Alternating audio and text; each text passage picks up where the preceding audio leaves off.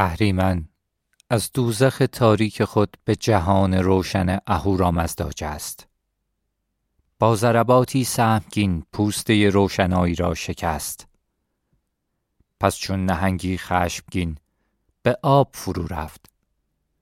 میان زمین را سوراخ کرد و به درون آمد. نخست به آسمان حمله برد و در همان آغاز دو سلسان را مسخر کرد. آسمان چون گوسفندی در برابر گرگ به فقان درآمد. اهریمن گرد و غبار فراوانی بر چهرش پاشید و گریخت. آنگاه چون ماری اجدهاوش به زمین خزید. بیدرنگ آب را به آفت شوری و بدمزگی آمیخت. پس آفت حشرات و جانوران موزی چون کشدم و وزق و سوسمار به زمین انداخت. بر گیاهان شته رها کرد و درختان بسیاری را خشکاند. آبها را از روانی و گیاهان را از رویش معمول باز داشت. چون مگسی بزرگ بر فراز گیتی به پرواز درآمد. تمام نقاط درخشان و پاکیزه را آلود. حمله چنان برقاسا و سهمگین بود که روان زمین از آسیبهای خود به ناله درآمد. اما چون ندایی از اهورا نشنید تن به غذا داد و منتظر سرنوشت خود شد. تا چه هنگام به مبارزه فرا خوانده شود؟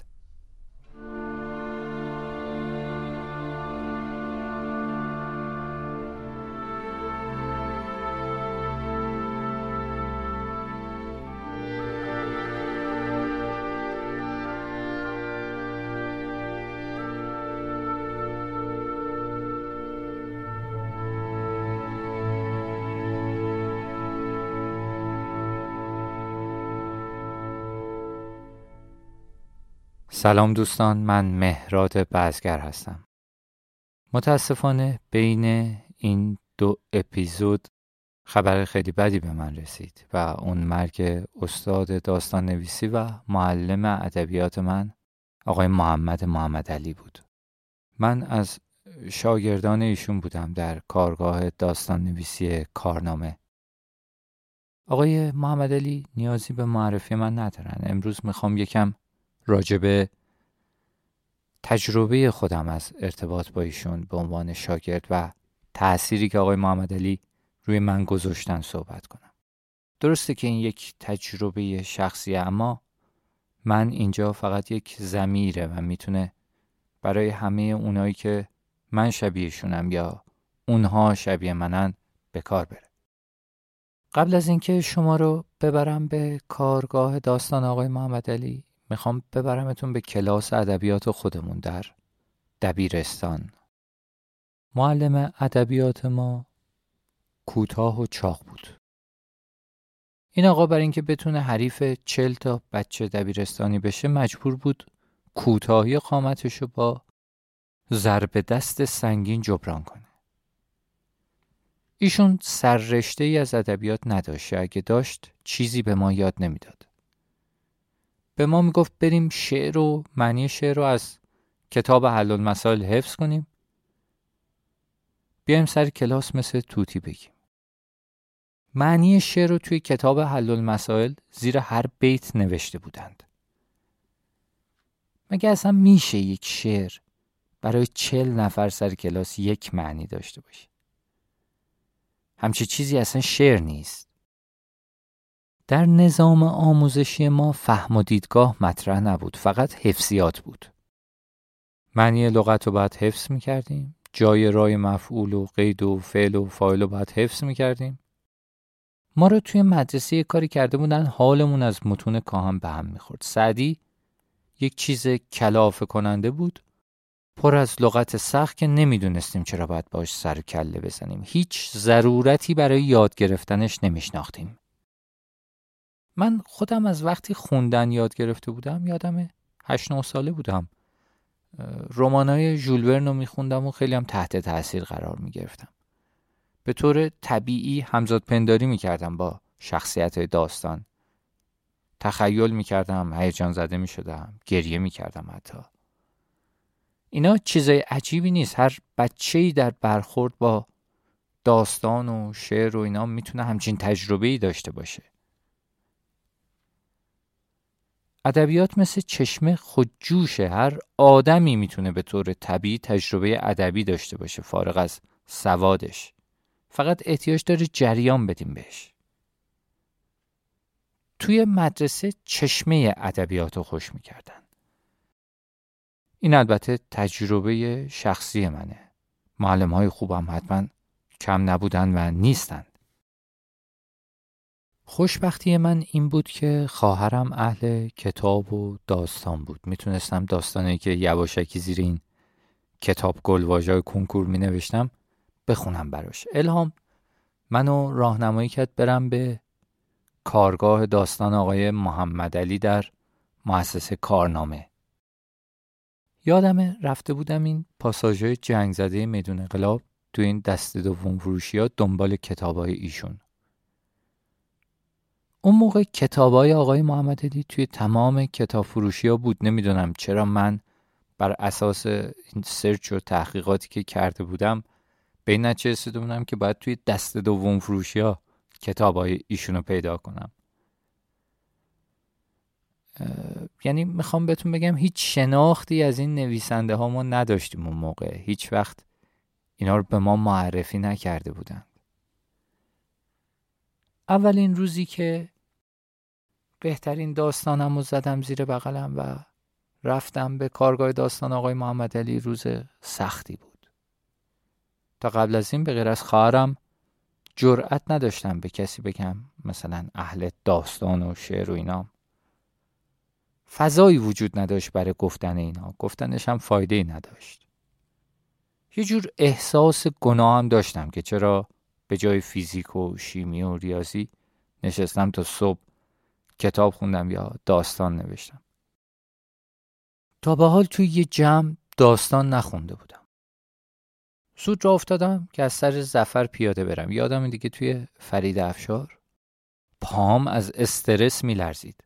خودم می‌دونستم چه بی سر و تایی نوشتم. اما آقای محمد علی در همون اولین لحظه دیدار اونقدر خوش انرژی و متواضع بود که خیلی راحت تونستم داستانم رو بخونم شاید به سختی یک نکته مثبت توی داستان من پیدا می شد. اما آقای محمد علی سر سوزنی هم اگه بود پیدا می کرد. ما رو به همون سر سوزن نگه می داشت. همون یک جلسه تمام اون چهار سال و هشت سال نکبت بار قبلش رو شست و برد.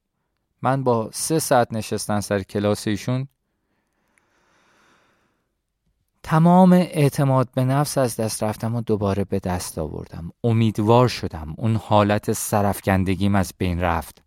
انگیزه من شدم به اینکه بیشتر بنویسم و این انگیزه رو هنوز بعد از 20 سال درون خودم زنده احساس می‌کنم. ببینید یک معلم چه نیروی اعجاب انگیزی می‌تونه داشته باشه. در مدرسه هم همین نیرو بود اما مخرب. اگه پیله می‌کنم به این مقایسه می‌خوام بلندی بدم به جایگاه اساتیدی مثل آقای محمد علی در جامعه. آقای محمد علی به ما فقط تکنیک و اصطلاحات داستان نویسی یاد نمی‌دادن. ایشون به ما داستان نویس بودن رو یاد دادن. یاد دادن ادبیات بیان یک نگاه قاب داره کنجکاو بودن رو به ما یاد دادند. سر کلاسه ایشون من با متون کهن آشنا شدم.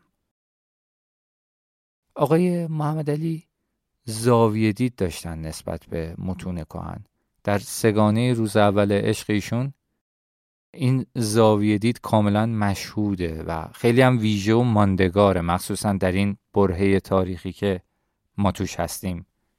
این سگانه سه رمان پژوهشی راجع به نخستین زوج بشره آدم و هوای سامی ها جمشید و جمک هندو ایرانی ها و مشی و مشیانه زرتشتی ها. در اساتیر نخستین زوج بشر تعهد و مسئولیتی مهمتر از تولید مثل آفرینش ندارن. برای این کار به هم نیازمندند به یک اندازه. این برابری حقوق و وظایف ما در گشتن این استوره ها به دهانها از بین میره. کم کم مرد قصه حضورش پررنگ تر میشه. هوا از دنده چپ آدم بلند میشه تا به تعبیر تاریخ بلعمی دل آدم به او بیار آمد جمشید همه می‌شناسن با طول و عرض چی کار کرده کجا رفته. اما جمک کیه؟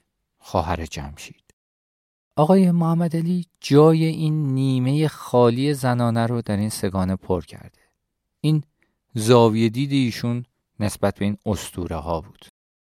اما در کارگاه هر جلسیشون یک کتاب کهن می آوردند گاهی زاویه دید فلسفه بود تکنیک بود تاریخ بود تنز بود.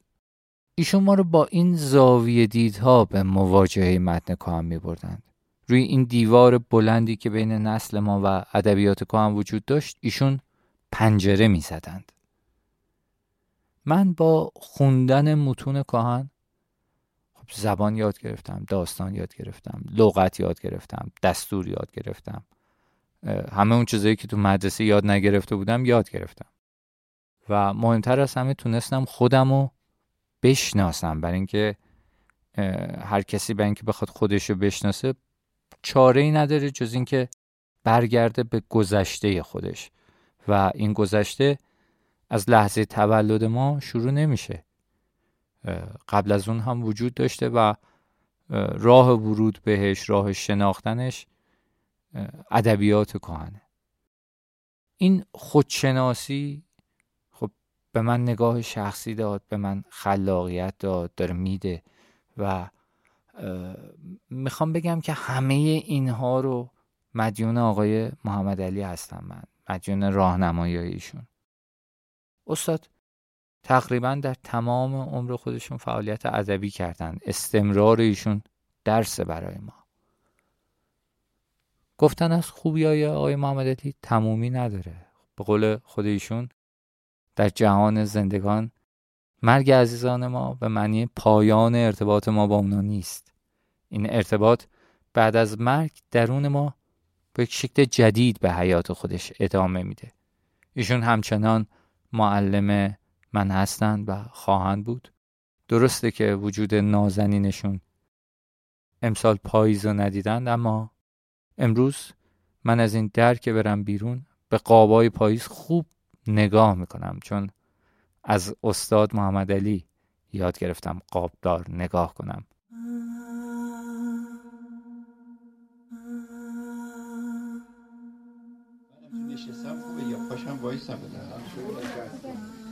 خوبه. بعد سطر پایینیش از بعد از عنوان. لطفا آنانی که می‌دانند چرا این داستان به فریدون تون کابونی تقدیم شده است به آنانی که نمی‌دانند بگویید. محمد محمد.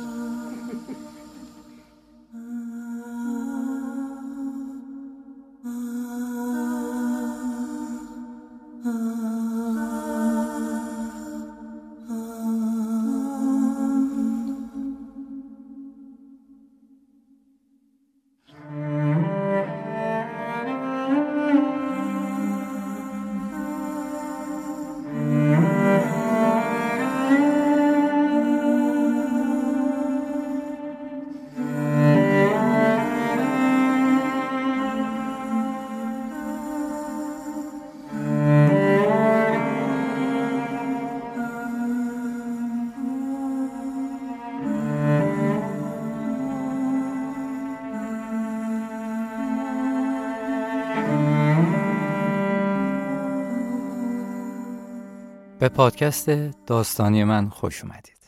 شما به اپیزود 24 از رمان پادکست متوری گوش می‌کنید.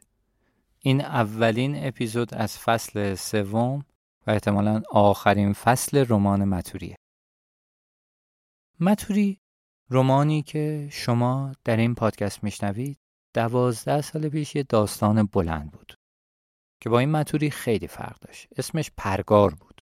اونجا ماجرا این بود که یه معمور نفوذی قرار میشه با چهره مبدل به یه باند مخوف بره که هم مواد مخدر هم آثار باستانی قاچاق می‌کنن. این شخصیت برای اینکه بتونه به حلقه های سری باند نزدیک بشه می‌دونه باید بیرحم باشه. باید بتونه با خنده آدم بکشه حتی همکارای خودش. برای همین میره پیش یک استاد پیشکسوت تئاتر که بازیگری یاد بگیره. این استاد بهش میگه که آدم تا چیزی رو دوست نداشته باشه نمی‌تونه بشناسدش. اول باید نقش تو دوست داشته باشی که بتونی بشناسیش. وقتی شناختیش می‌تونی بازیش کنی. این مامور بعد از چند خورده کار وقتی هنوز به این توصیه فکر می‌کنه برای اولین مأموریت مهمش میره به یه روستای دور افتاده و عجیب و باستانی.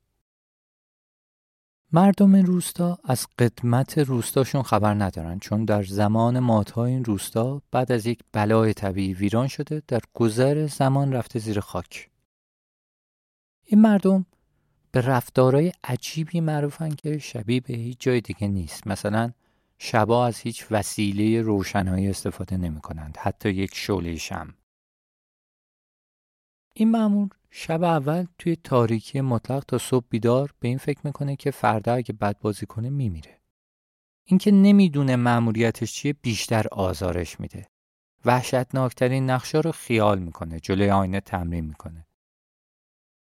اما فردا سناریویی بهش میدن که از همه خیالاتش وحشتناکتره. بعد دختر بچه جلوی چشم پدرش بکشه. افتضاح بازی می‌کنه اما بالاخره کار تمام می‌کنه. از بازی دوم به بعد عالی عمل می‌کنه میره توی نقش با بازی زیر پوستی نفوذ می‌کنه به حلقای سری باند اونجا می‌فهمه که این باند قاچاق به حلقه و دایره و مسیرهای دورانی اعتقاد دارن بر اساس یه الگوریتم کار می‌کنن که پر از حلقه های تو در تو و مرتبط با همه. ورودی این مسیر مدور یکی اما خروجی ها فرق دارن. هر عضو گروه طبق رفتاری که به دقت تحت نظره وارد یکی از این مسیرها میشه. اعضای رد بالای باند به معمور نفوذی نشون میدن که چرا و چطور به حلقه ای رسیده که می‌تونه به این سطح از اطلاعات دسترسی داشته باشه. چیزی که هنوز نمی‌دونه اینه که با همون اولین اشتباه وارد حلقه ای شده که خروجیش مرگه در واقع اونا برای اینکه بتونن یه محموله بزرگ رو جابجا کنن از این مأمور نفوذی برای گمراه کردن پلیس استفاده می‌کنن.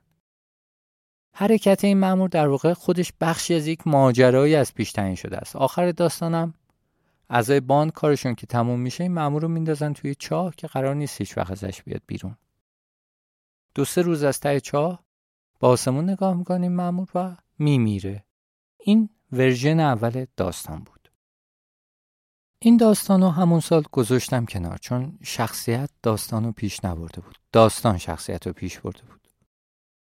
چهار سال گذشت سال 94 تصمیم گرفتم که از این داستان بلند یه رمان در بیارم. اینجا اسم داستان شد متوری. از اون ورژن چاه و طبیعت کویری و مواد مخدر باقی موند اما خط داستان اصلا یه چیز دیگه ای شد. رمان با دو تا شخصیت اصلی شروع میشه. پدر بزرگی به اسم جبارخان و نوش جاوید که راوی رمانه. جبارخان یک امارت آجوری داره پر از آینه. آینه های قطعی بزرگ توی راهروی اصلی این امارت کنار هم توی قابای گچی تعبیه شدن که جبارخان هر وقت از کنارشون رد میشه به قامت راست خودش نگاه کنه. جبارخان از آخرین تولید کننده های سنتی تریاکه. مزارع خشخاش داره و قدرت مطلق منطقه است.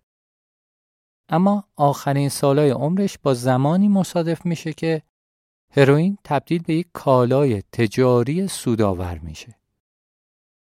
جبار جلوی این جریان وای میسته چون معتقد تریاکش دواست.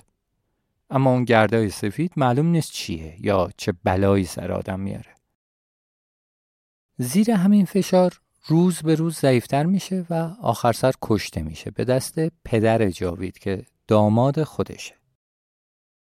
بعد از مرگ جبار جاوید از ترس دایاش پسرای دوقلو جبار به کراچی پاکستان فرار می‌کنه و وارد باند فاسدی میشه تو گمرک.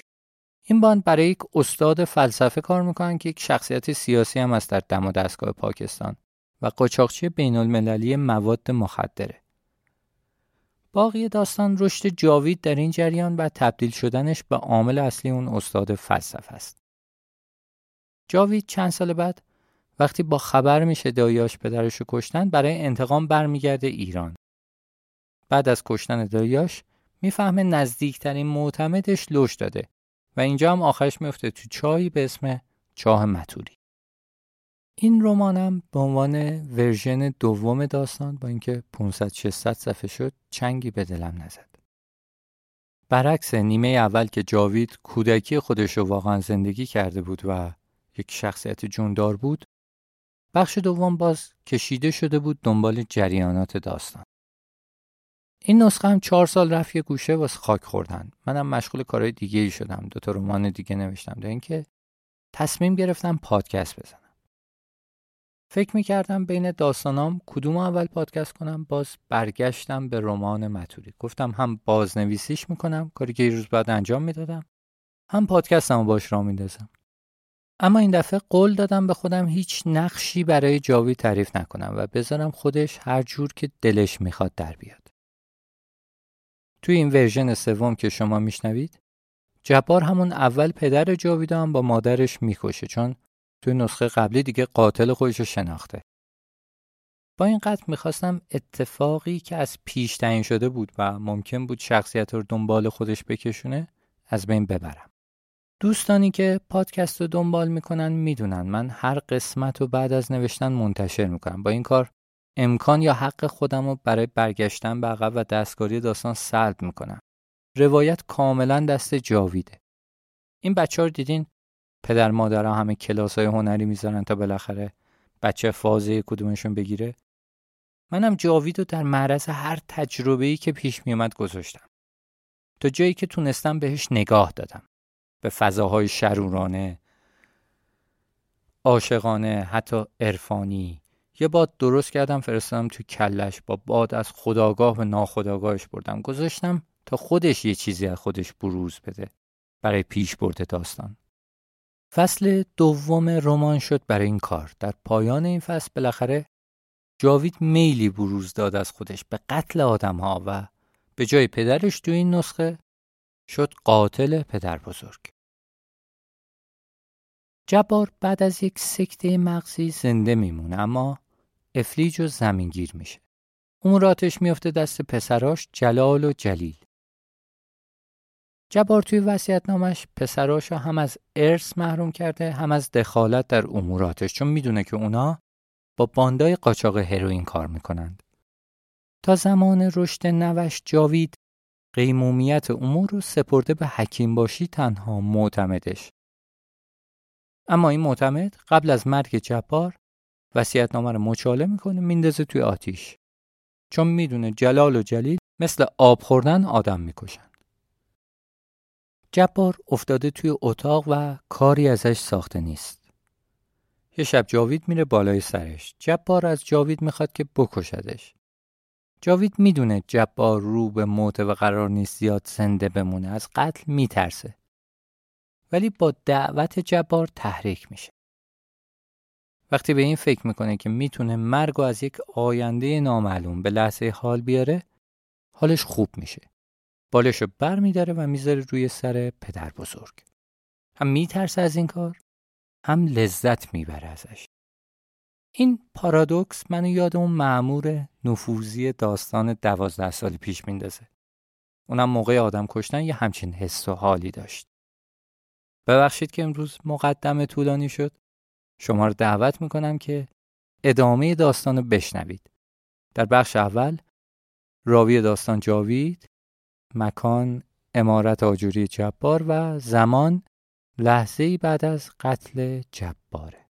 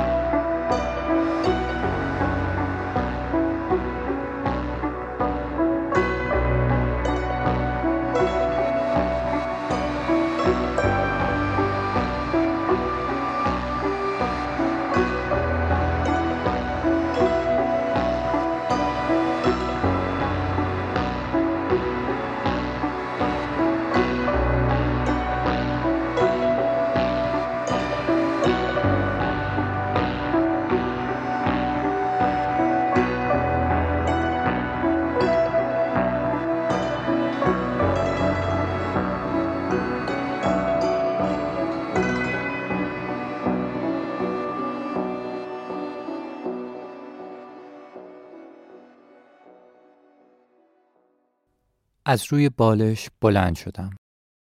قبل از اذان صبح. ابروهای جبار زیر متکا به هم ریخته. موهاش شکسته هم فکش باز بود هم چشمهاش. حکیم باشی هفته یک روز با قیچی دور دماغ و گوش جبار مو میچید. با تیغ از روی گونهش کف بر می داشت. شانه به زلفش می‌زد. کیف اصلاح کنار جسد بود. می‌خواستم شانه بردارم. اما تا یاد آن آینه دست نقره میافتادم که حکیم باشی به زور می‌گرفت جلوی جبار تا پیرمرد بیچاره به خود نگاه کند مو به تنم راست می‌شد. در کیف شانه کنار آینه بود. بی خیالش شدم. اکراه داشتم. دستم اما خاطر جمع به چشم مرده رفت. پلکش را بست. حالا شبیه تر بود با آن کس که در خواب مرده باشد. قلبم دهل می‌زد. حال خوبم خراب شده بود. باید زود در می‌رفتم. مثل باد از هشتی به کوچه رفتم. پاسبانها چماق به دست در محل بودند. راهی نبود برای فرار. برگشتم امارت. با چاقو رفتم زیر پتو. آفتاب طلو کرد. نور از پنجره تابید به اتاق. همان سکوت دلنشین روزهای امارت بود. سکوتی که میگذاشت صدای شستن دیگ در حوز یا گذشتن گاری از کوچه شنیده شود. ساعت ده حکیم باشی یا لا گفت. گوش تیز کرده بودم بشنوم. نه کسی نالید نه یاسین خواندند. یکی دو ساعت سکوت محض بود. تا خالو جلیل در زد و وارد شد. دسته چاقو در دستم عرق کرده بود. آماده تا اگر نزدیک شد برود توی گلوش. نیامد تو. دم در با صدای لوس گفت بیا خالو جان که بی پدر شدیم. جبار در حیات امارت پای نخلی خاک شد که خرما نمی‌داد. حکیم باشی گریه نمی کرد. زل زده بود به من که رنگ به رو نداشتم. جلیل ساکت بود. فقط جلال با آن هیکل گنده مثل بچه ها حق می زد. آن هم زود معلوم شد مسخره بازی بوده است.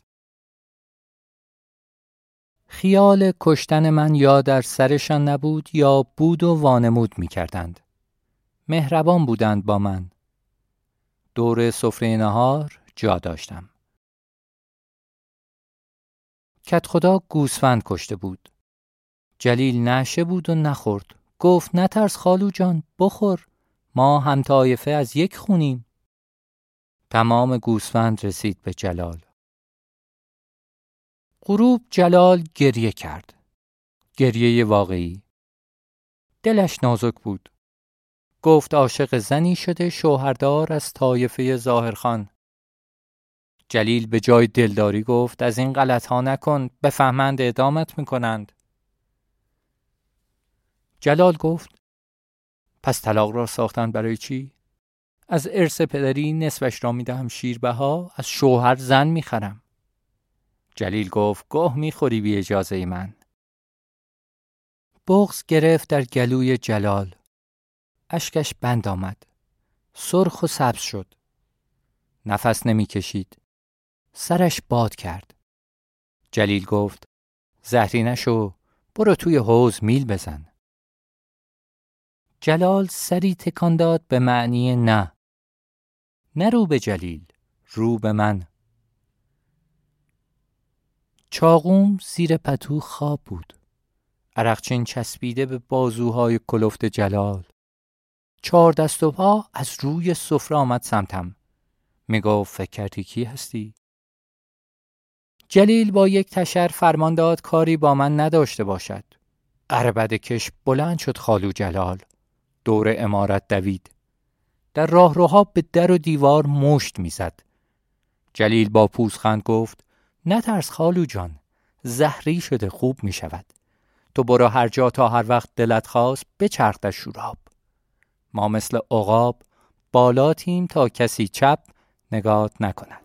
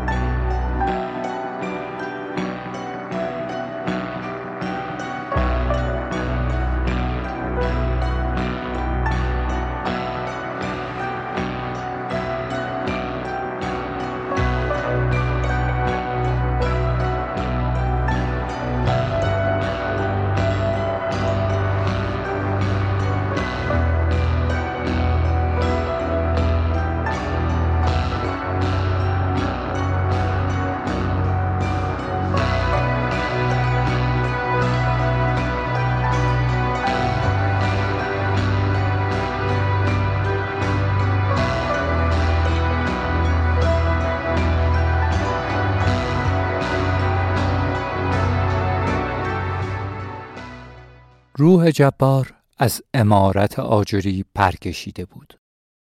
اما کبوترهاش هنوز روی بام بودند.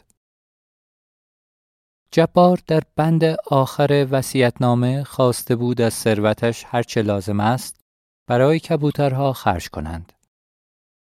بغبغوی کفترها جلال را بیخواب می کرد. می خواست سر به نیستشان کند. جلیل مخالف بود می گفت روح پدر را چرا بی خود مکدر کنیم؟ اما تا یک کبوتر رید روی سرش با جلال هم صدا شد. رفتند روی بام. توری ها را خواباندند زمین. تور و بدون تور برای کبوترها فرق نداشت. نه آفتاب داغ ظهر نه باران و خاک تکانشان داد. گاهی روی خرپشته های مردم می پریدند، زود برمیگشتند خانه. جلال تخمشان را می شکست. نمی رفتند. حتی بی آب و دانه. جلیل می گفت چرا از گرسنگی نمی میرند؟ شاید روح جبار اینجاست. جلال روی بام بین زمین و هوا کفتر می گرفت. بلد بود گردنهای نازک را بین شست و سبابه بشکند. کبوترهای زنده را تپه مردار هم نمی ترساند. بوی گند هوای امارت را خراب کرده بود. شبی جلیل کلافه از این ماجرا با چند کیسه کاه خشک و یک پیت نفت رفت بالا تا به کبوترها جهنم را نشان دهد. آن شب من و خرخاکی کنار مرداب بودیم. فانوس دست خرخاکی بود. تور و گونی دست من. شبها قورباغه های رنگ از آب سر در می آوردند برای شکار. شوراب پر از این قورباغه ها بود. در نور روز مثل زمرد سبز بودند. شبها عقیق بنفش. از بچگی آنقدر دیده بودیم که به چشممان نمی آمد. اما از آن روز که آقای کیمیاگر معلم مدرسه شد این قورباغه ها مهم شدند. پای قورباغه پول می‌داد. بچه ها به جای درس خواندن قورباغه می گرفتند. خرخاکی دیده بود. قورباغه ها گوشه طویله زیر کیسه ای محبوس می شدند. گرمخانه بود. می گفت در گرما از پوست قورباغه ها آب زلالی تراوش می شود که آقای کیمیاگر از یک قطره آن نمی گذارد. در شیشه در بسته می ریزد، در گودالی پای درخت چال می کند. آن شب باد می وزید. قورباغه ها نیامده بودند بیرون. خرخاکی قر زد یک شب باران یک شب باد با این وضع پولی در نمی آید. گفتم حتما اکسیر گرانی است. اگر میدانی کجاست چرا ندزدیمش گفت چه کارش کنیم گفتم اول باید ببینیم اکسیر با ما چه کار می کند. جر و بحثی افتاد بینمان که کی اول بخورد. مشغول به دعوا بودیم که دیدیم چشتلا آنور مرداب فانوسی گذاشته کنار خود رخت می شورد. خرخاکی گفت برو ماچش کن جاوید خان تا اول من بخورم. عشق چشتلا مثل ای در دلم سنگ شده بود. گفتم من خانم. گداها را گداها ماچ می کنند. گفت پس اگر من ماچش کردم تو باید اول بخوری. فانوس را برداشت رفت آنور مرداب پیش چشتلا. گفتم با خودم قشنگترین دختر شوراب به ان ماچ نمی دهد. فانوس را گذاشت کنار فانوس دختر. شعاع نور بیشتر شد. لباس ها را می چلاند آب گرفته در تش می گذاشت. یک مرداب سیاه بین ما فاصله بود. نمیفهمیدم چه می گفتند که گاهی می خندیدند. باد شدیدی شد. تکی لباس از تش رفت هوا. خرخاکی جستی زد و گرفت. قهرمان پرش وقتی برگشت جسورتر بود. شانه به شانه نشست کنار عشق من. خرخاکی و چشتلا در نور بودند من در ظلمت. وقتی برمیگشتیم خرخاکی لبش را قنچه نگه داشته بود که شیرینی بوسه نرود. هنوز خبر نداشت اولین ماچش آخرین ماچ هم بود. در راه برگشت از دور شوله های آتش را دیدیم. باد دود آتش را از بام امارت رو بوده به خرپشته های مردم زده بود. نه فقط امارت آجری جبار که تمام محل سیاه شده بود.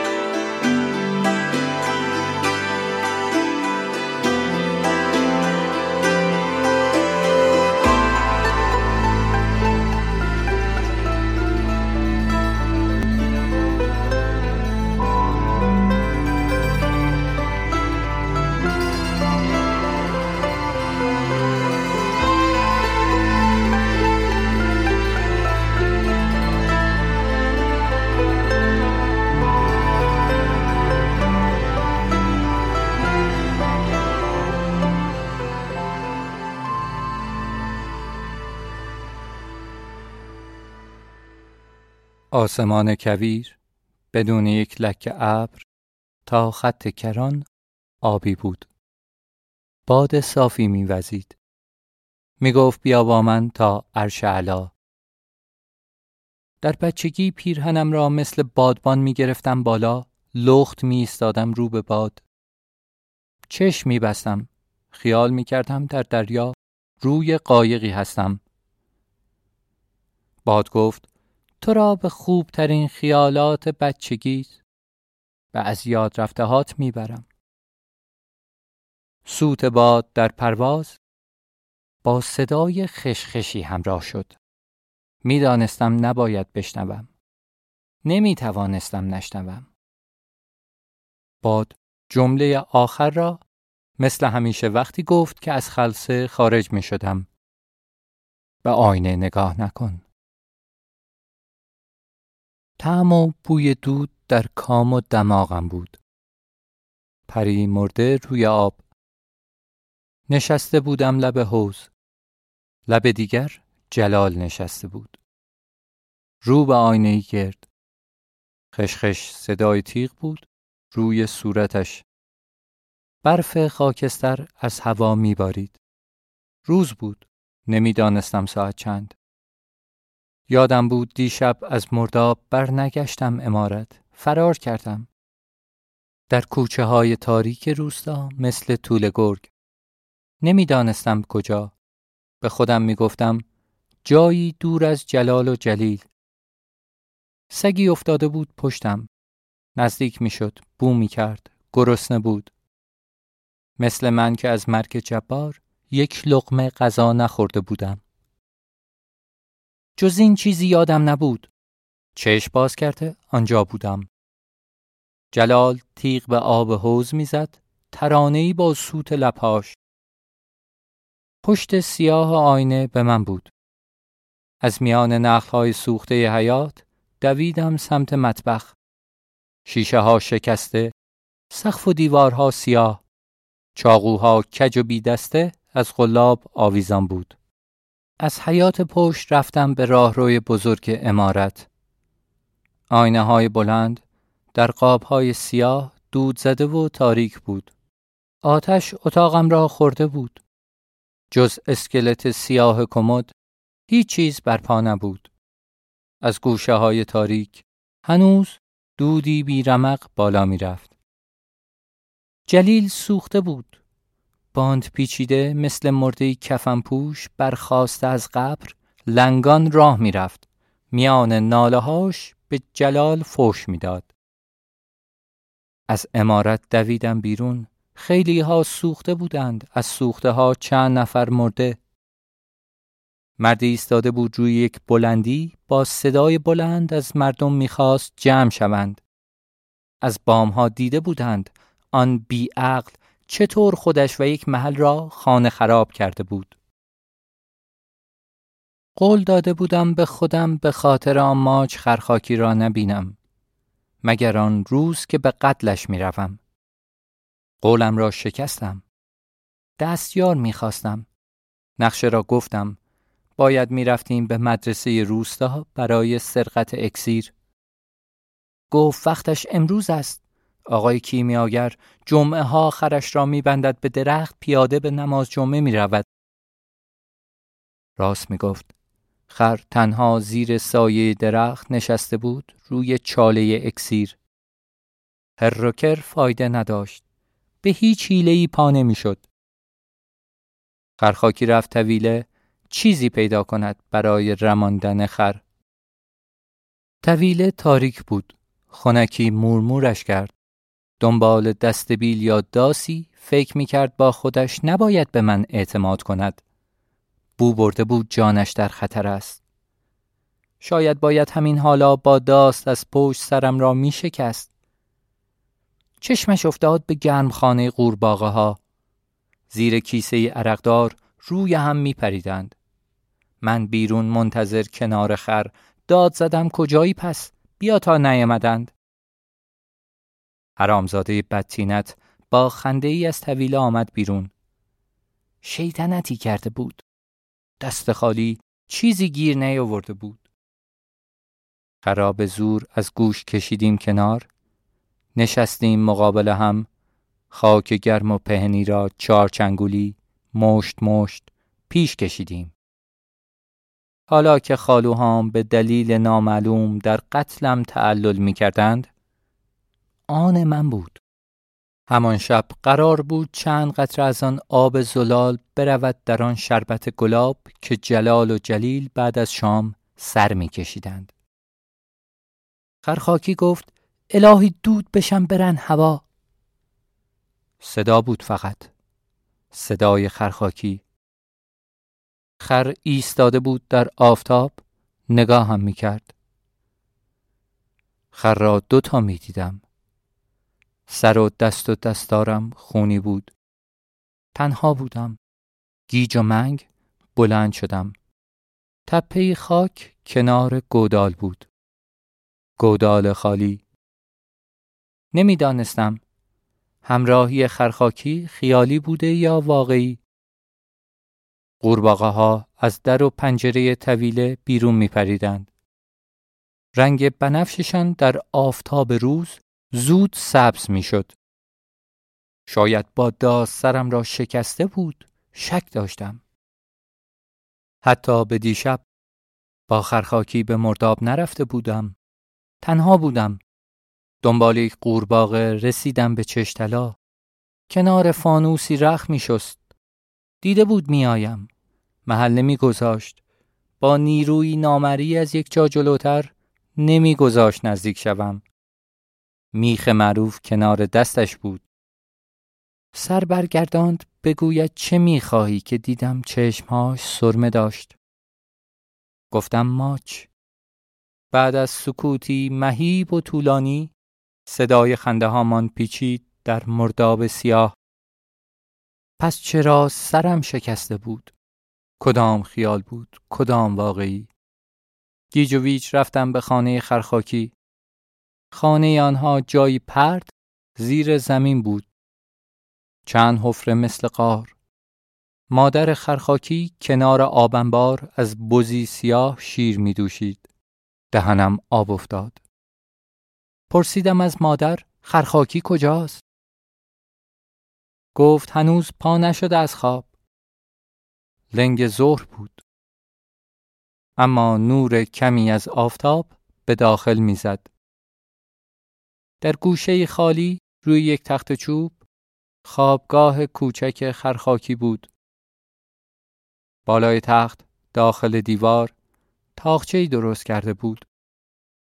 یک شم ریخته، یک آینه زنگدار و تپانچه جبار بر تاخچه بود. خرخاکی روی تخت چوب بی حرکت در خواب. رفتم بالا سرش گفتم خیال می‌شوی فرار می‌کنی از من؟ جواب نمی‌داد. چشمهاش باز و بی حرکت بود.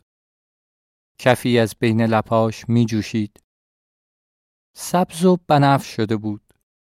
شبیه به قورباغه های رنگ. شیشه اکسیر پای تختش بود. حالم دوباره خوب شد. شیشه و تپانچه را برداشتم از غار آمدم بیرون. نور چشمم را می‌زد. لکه های سیاه مثل پروانه در میدان دیدم بال بال می‌زدند. دنبال پروانه ها رفتم به آبی آسمان به عرش علا.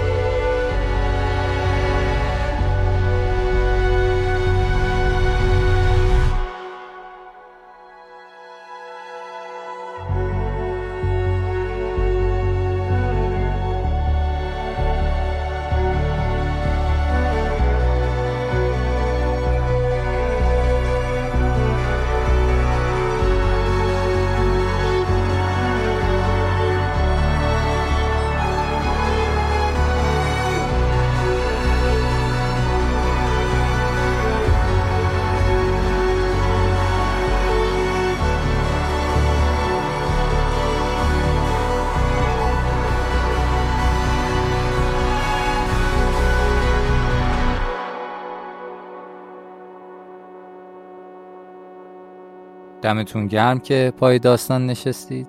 امیدوارم لذت برده باشید. موزیک پادکست رو در شونوت معرفی کردم. متنی که در ابتدای پادکست خوندم از رمان مشی و مشیانه. نوشته آقای محمد محمد علی بود. براتون بهترین ها رو آرزو می‌کنم. مراقب خودتون باشید. خدا نگهدار.